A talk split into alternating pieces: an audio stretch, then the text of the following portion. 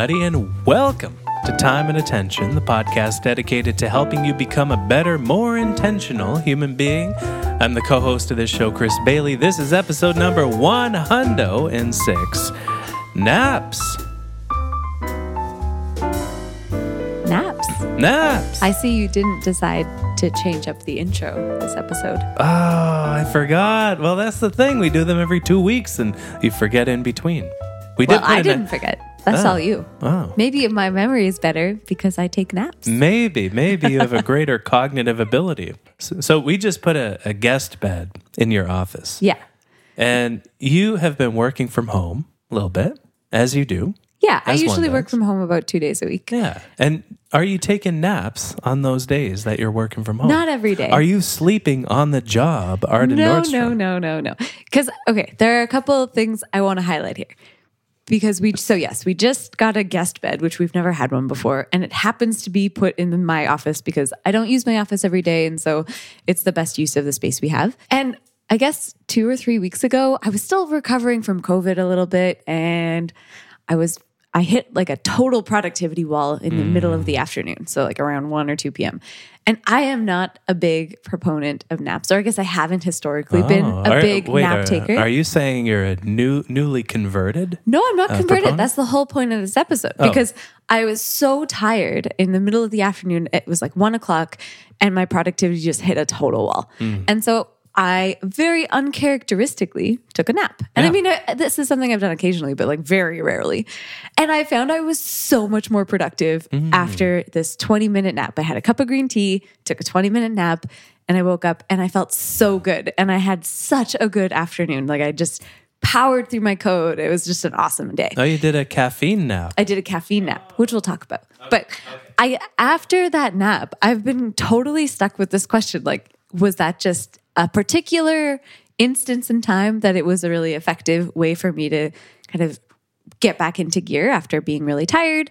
Or is this like an actual does taking a nap actually improve productivity? Yeah. So we looked at the the data. We looked did. at we looked at the research. I- So yes, we did. You don't have to. So that was the whole motivation for this episode because I, I really do want to answer the question like, can a nap boost your productivity? Because I think the other thing here is that if you're going to take a nap in the middle of the day, that inherently means you're like, you're going to lose that time working. And so my question is like, is the cost of like taking this nap worth the benefits or potential benefits? And I don't even know what the benefits actually are. Well, this is the thing with all productivity advice too is for every minute you spend on it, how many minutes do you get back? Mm-hmm. Because some of some of the returns out there are quite minimal. Uh, you know, where every minute you spend on some strategy, maybe you get 30 seconds back. Uh, so where does nap napping fall on that? Did I, I guess there's no way to get to an exact number. Oh man, would- I tried. Uh, yeah. It does not exist. Well, it depends on on the work entirely, right? It depends And the depends how- conditions, right? Yeah, it depends how much autonomy you have. It depends how rote the work is. It depends how much uh, brain power the work takes. Mm-hmm. And so, what what did you find?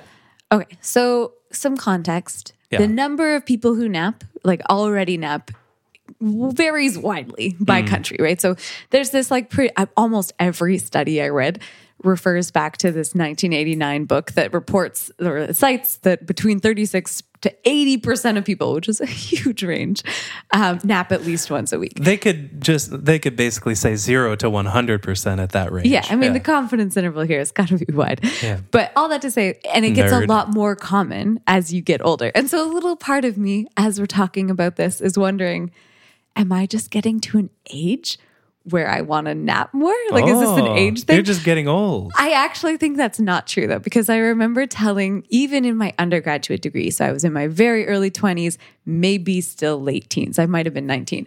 I remember telling all of my friends that I really thought there would be a market for a kind of safe, easy way to nap on campus because people napped on campus all the time, but you would just be sitting at some random chair. And I always thought there would be such a a nice it would be such a nice feature of a campus to offer like a napping room. You know what people would end up doing in there? I know, and that's why I think it doesn't exist. They would end up studying because that's what you do on campus. I was thinking there are other things that people might end up doing if you had napping pods Oh, on like campuses. on their phones or something, being on their sure, phones. Sure, honey. Yeah. Yes, Okay. that's exactly what I mean. But all that to say, I know there are reasons for why this isn't happen. Like it's probably very difficult to make it safe and hygienic and whatever. But the point is that even in my 20s or late teens, I thought this was a good idea. So I don't think it's just that I'm getting old. I hope it's not that I'm just getting old, but I think this is something I've been thinking about for a long time, but I've never actually looked at the data. So that's where this very recent nap and having access to much easier napping now that there's literally a comfortable space in my office to take a nap. I'm curious like will this actually would napping more regularly because I'm not a regular napper would it make me more productive on on net so after taking into account the cost of the nap. Um I think the results are well, it kind of depends, which is so unsatisfying. But I think so. We'll, we'll we'll highlight a bunch of the research that we looked at in the show notes. There are a couple of review papers and a couple of other like really specific papers that looked at, um, for example, the benefits of napping in really high risk uh, environments, like pilots, for example. So these are people who are regularly very fatigued, and fatigue really affects your alertness. And so all that to say, we'll we'll show some really fun data in the in the show notes. Hopefully, the pilot study wasn't done in situ. No, no, no. There, was there was no. It was not in in the actual flight. They weren't testing this with like people on board. But all that to say, what do we know about naps? Because everybody has everybody has their family members who routinely nap. They have people who will swear that they would never nap. But what do we actually know? Mm-hmm. And so I think the first thing is that Yes, we know pretty conclusively from all of the review literature that cognitive performance, particularly things about aware, like your ability to be alert, like your alertness, um, they do improve after a nap. Not per- permanently, and we'll talk about this. This is not a forever kind of improvement. It's not for the rest of the day. Um, and these do tend to hold regardless of age or gender. So there are some differences, and some of the meta analyses do highlight that there are differences in like for example, I saw one note that one study that found that women were more likely to have improvements in memory after a nap compared to male counterparts. Obviously, this is not like cut and dry. It's not going to be 100% true for everybody. Um, Did they account for whether somebody was in a sleep deficit? so that's the one thing that these, a lot of the research is focused on people with. I mean, some of the studies are like extreme, where people have not slept in 56 hours. Oh, well, of course, a nap will help. In, Yeah, in that. and that's the other thing. I mean, some of the pilot studies show that these were helpful when fatigue was a factor. And so that's another part where like the benefits associated with a nap are way better or way higher Yeah. Mm, when you are a little bit more fatigued. and so this is sense. not necessarily the best strategy if you're not fatigued. And that's Yeah. where things like it depends comes into play. Mm. Where like what are you actually trying to focus on later on? What is the what are your current states? Like if if it's Yeah. if it's the fact that you're tired that is limiting your ability to focus or work right now, then yeah, a nap might be the right way. So all that to say that it depends really depends on a whole bunch of factors and that includes things like the nap itself. Interesting. And I, I remember writing about sleep back in the day. I've, I've never really written too much about naps for some. well, do you nap? No, but I do get a lot of sleep. Um, fortunate to be able to do so and to have, uh, you know, the ability to work for myself and start working um, whenever I want and work a bit later if I want to. But um, the kind of golden rule I personally follow with sleep is for every hour of sleep I miss out on, um, past that eight hour kind of minimum threshold of sleep for myself, I find that's what I need. Uh, I consider myself to be losing two hours of productivity the next day. Um, and so there is that productivity cost overall. And it's such a, a, a rough approximation that there's no way it's accurate, but that's kind of the rule of thumb that I use. When I miss one hour of sleep, that's two hours of lost productivity. It's kind of a nice frame for it. So I could see how a nap that gets you up to that uh, minimum sleep threshold that you would need would have these cognitive benefits because they let you earn back time. There, there's that golden rule of productivity advice. You have to earn back the time that you spend on it. Yeah, and that's again where this there are differences, especially across age. So, how much it brings you actually back up to your baseline. It does seem to depend a little bit on age.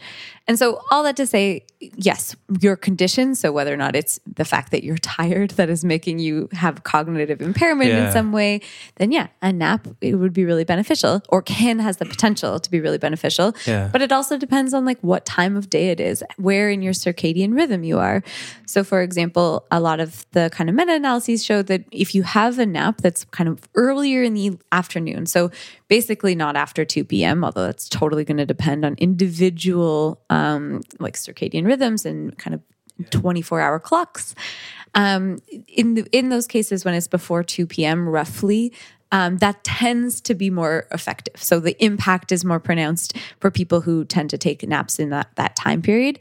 Also, for naps that are I mean, there's a kind of a, an impact as, as the nap gets longer. This thing called sleep inertia kicks in, right? Where this ability or sleep inertia basically refers to this difficulty of kind of thinking. You're like, you really can't think or perform as effectively because you just woke up, right? Everybody hmm. knows that feeling Yeah. when you wake up from a nap, especially if it was like a really long nap, you have more sleep inertia. And so, a lot of the the studies show that as you have a lot, your length of your nap increases, this sleep inertia lasts for longer. And hmm. so if you want to take a nap and say, "Oh, I have a meeting in an hour, I'm going to take a half an hour or a 45 minute nap," well, you might need to give yourself a little bit more time than that 15 minutes to kind of reawaken, I guess, or be back to your kind of peak performance. And so one of the things that a lot of these papers highlighted is that if you're going to take a nap for more than half an hour or so, you need to leave about a half an hour to get kind of away from that sleep inertia. And so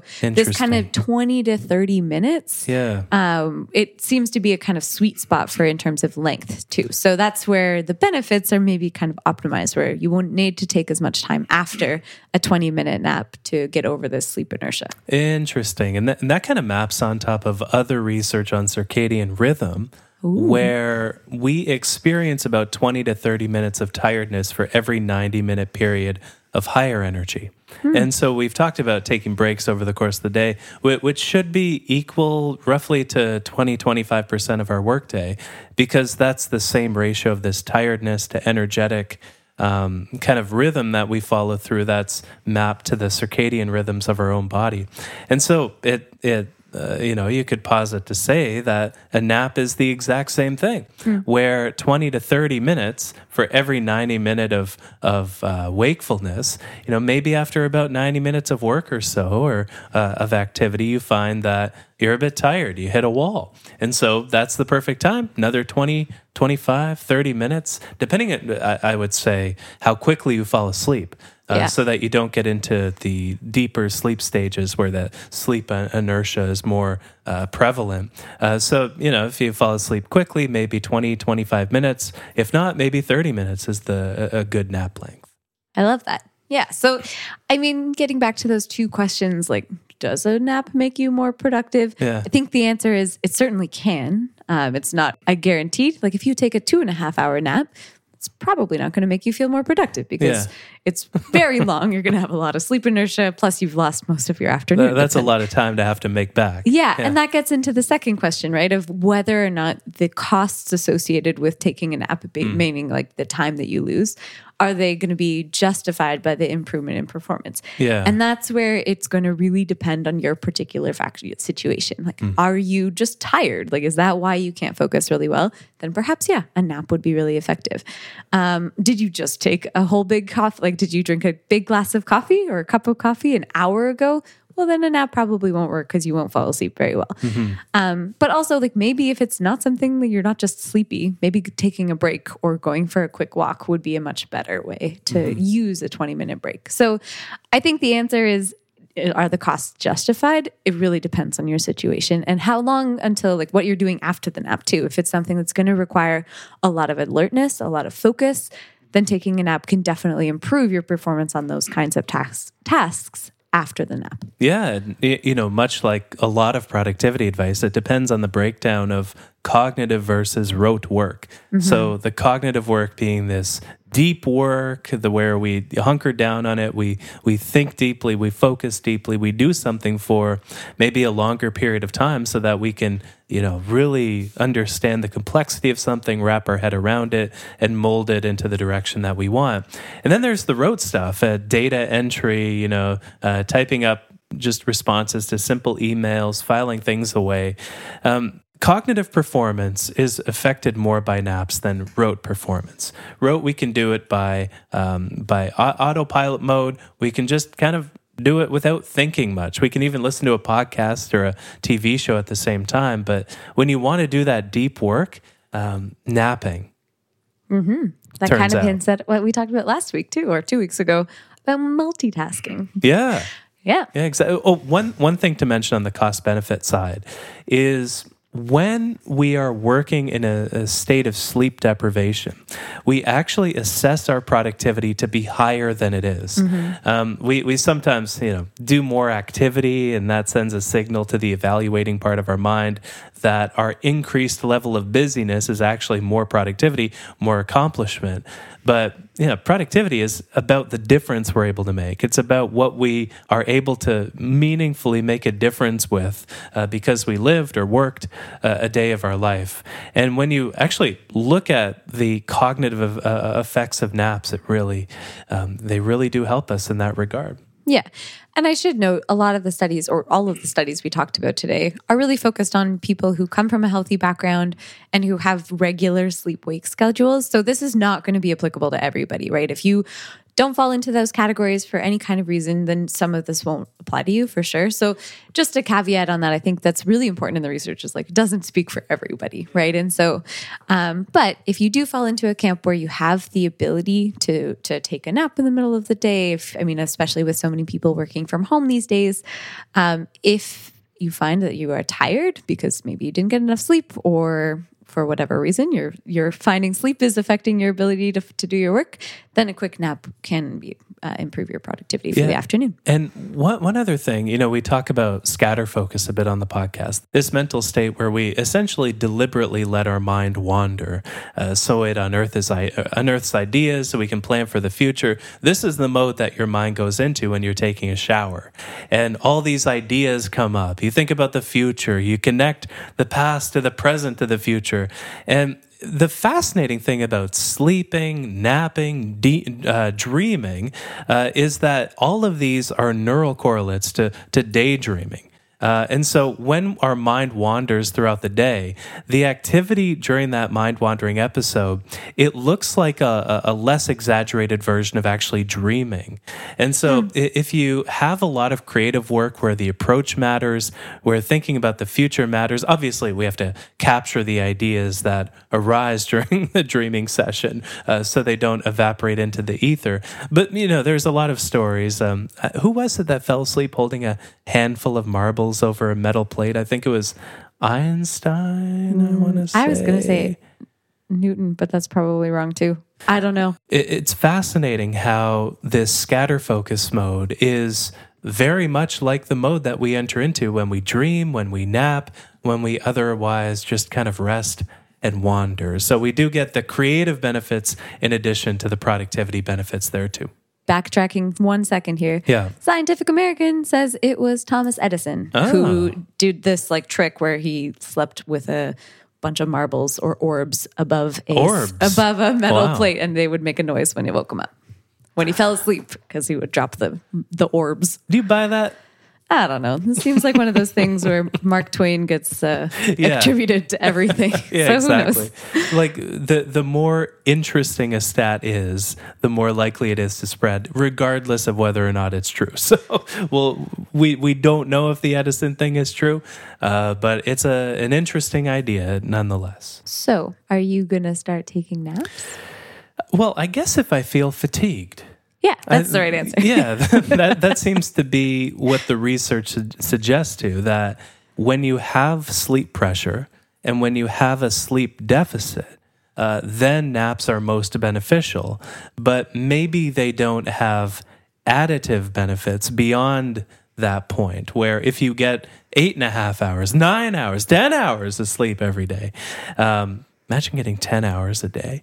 Uh, but if you get that much, maybe it doesn't have the, the same effect as if you have this sleep deficit, you have this fatigue, you have this thing that to overcome, then you might benefit from the added energy. Is that your read?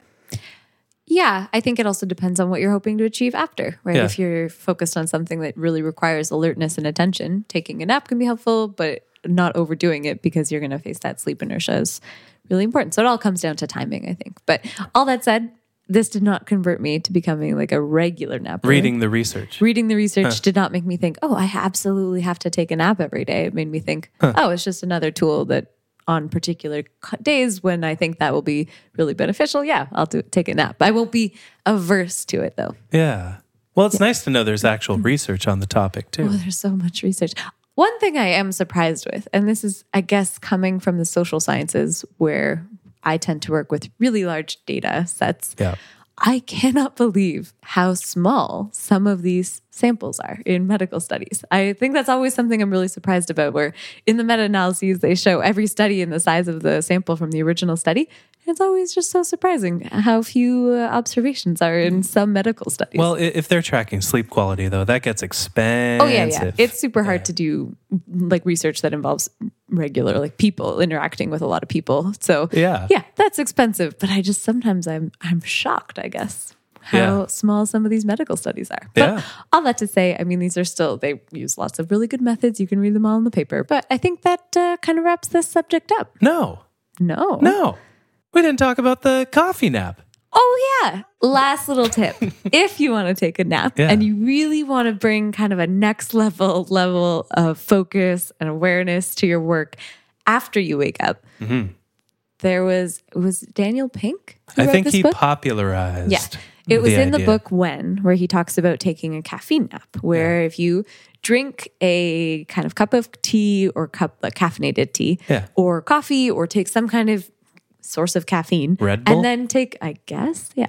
And then take a quick nap, you can have even like all the benefits of a nap plus the benefits of caffeine, right? Because it takes a little while for a cup of caffeine to kick in. And so if you drink this or consume caffeine and then immediately nap, you get the benefits of both. Yeah. Drink a cup of coffee, then set a timer for 20, 25 minutes. This is what Dan recommends. Uh, this length of nap is the sweet spot. It takes the average person seven minutes to fall asleep. Hmm. Do you know that? I did not. On top of this, we feel groggy, usually, if we nap for 30 minutes or more.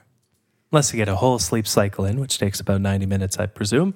Uh, we're best rested and least groggy when we nap for 10 or 20 minutes. Turns out. If you fall asleep easily, set a timer for 20 minutes. If it takes you a bit longer, set a timer for 25. So, yeah, you get the boost of the caffeine, you get the boost of a nap as well. All right. There, you go. There you go. So try the coffee nap. Nap early before one or two. Mind that a sleep deficit will make you feel more productive than you actually are. Remember that 0 to 100% of people nap at some point in their life. Remember, there's a lot of research, but it seems to point to the idea that uh, fatigue is what naps help with, and sleep deficits and sleep pressure uh, are what naps help with. And uh, there you go. Anything else to add? Nothing. No? No, I'm gonna go sleep it off. Maybe some sleep it off, sleep it off. Maybe some people some people use our podcast as a sleep aid. I mean, I feel like that's a pretty common thing. People using podcasts to fall asleep. Yeah. It's like being read to when you're a kid, but Yeah. now you're a grown up, I guess, and it's nice to have something somebody talking to you as you fall asleep. Yeah, I, suppose so. Well, ho- hopefully you have enjoyed the uh, soporific, dulcet tones of another episode of Time. And attention. Hey, you took the bait. I did. We're like a bad newscast where Yeah. we share the lines. no, we're not gonna do that. Don't worry. No, folks. we, we won't do that going forward. But it's great to have you join us for another episode. Time and attention.fm is where you can find uh, links to subscribe. You can find all of the episodes in our uh, podcast history, the podcast catalog, the podcast archives. There's a lot of good stuff there. You, you can scroll through your podcast player of choice. Links to everything we talked about will be in the show notes. And we hope you have a wonderful week, and we will see you. Not falling for the bait. Okay, in a couple Tuesdays. Bye.